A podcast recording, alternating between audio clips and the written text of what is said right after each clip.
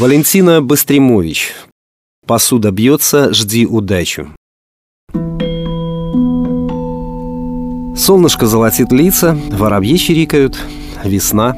Татьяну потянуло на природу, хоть по лесу пройтись. Только идти некуда. У нее нет дачи, зато есть квартира в центре. 114 квадратных метров. Что с этими метрами делать? Хоть волков гоняй.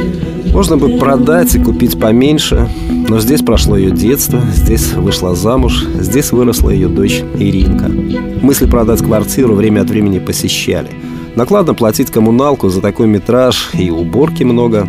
Большие квартиры для большой семьи или для богатых, у которых обслуга уже имеется, как в царские времена. Она живет с дочкой, которая вот-вот выскочит замуж и вылетит, как птичка из гнезда. Татьяна только сейчас освобождалась от депрессии. Весна пробуждает, а время лечит. Впервые за последний год увидела небо. Голубое, бездонное. А так все ходило, глаза долу. Тоска отступала, и заботы возвращали к жизни. Год назад ей на работу позвонила дочка. Дядя Сеня собирает свои вещи. Как удар молнии пронзила короткая фраза. Бежала домой, пытаясь обогнать надвигающуюся беду. Сердце колотилось бешено, и впервые у нее, у худышки гипотоника, поднялось давление. В метро все поплыло перед глазами.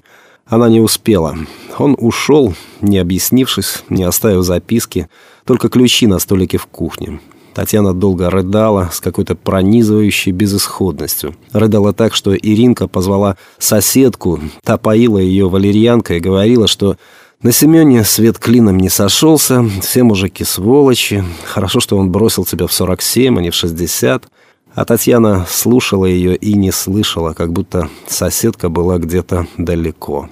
Она опять плакала, а потом твердо решила выбросить Семена из сердца, из головы, из жизни. «Начну новую жизнь, я смогу», — твердила она себе, и смогла заставить себя заняться генеральной уборкой. Татьяна перемывала чашки. С содой, основательно.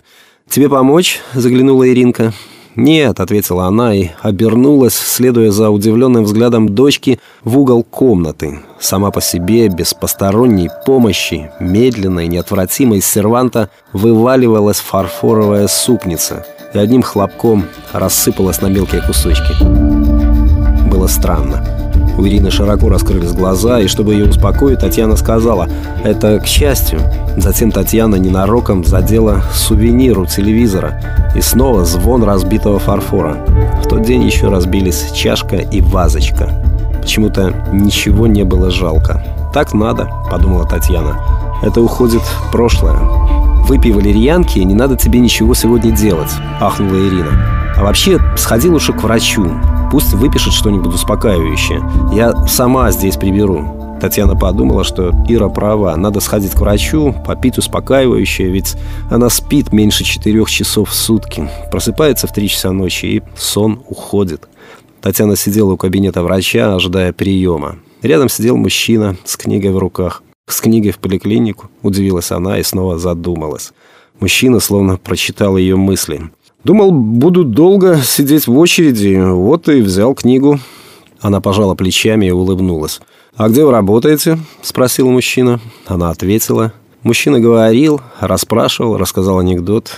Татьяна из вежливости слушала, не вникая в суть. Она зашла в кабинет к врачу и забыла о собеседнике. Ей выписали лекарство, и она, держа в руках рецепт, столкнулась с ним в дверях. Он галантно раскланялся и протянул визитку. «Позвоните, пожалуйста, здесь мои координаты». «Георгий Байков», – прочитала она и бросила визитку в сумочку, всего лишь потому, что рядом не было урны. Спустя неделю, копаясь в сумочке, натолкнулась на его визитку. Достала, чтобы выбросить, а потом подумала, а что, если я позвоню? Конечно, было странно звонить незнакомому человеку только потому, что он попросил, но в ее жизни в последнее время было много странностей. Она набрала номер. «Вы просили позвонить?» Через час Георгий стоял с цветами на остановке возле поликлиники. Он отчеканил всю информацию четко по-военному. «Одинок, дети устроены, живу в двухкомнатной квартире рядом с остановкой. У меня серый кот Мик, зайдемте ко мне на кофе, поговорим, я уже все приготовил». Предложение было откровенным. Женщина вспыхнула, хотела его отшить, но все происходящее в последние дни было странным. На столе стояло вино и оригинальный салат из мидий. «Мой фирменный», — сказал Георгий. Татьяна никогда не ела такого вкусного салата. Оказывается, Георгий работал поваром в ресторане. Она засмеялась. «Я думала, вы полковник, у вас осанка, как у военного». Татьяна осталась у него. По утрам он готовил ей кофе. И она была счастлива в настоящем. Прошлое само по себе ушло с появлением Георгия. Она даже не заметила, как. Просто ушло.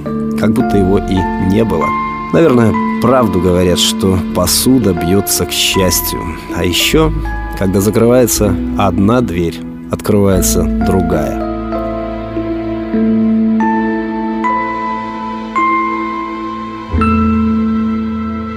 Текст читал Сергей Краснобород.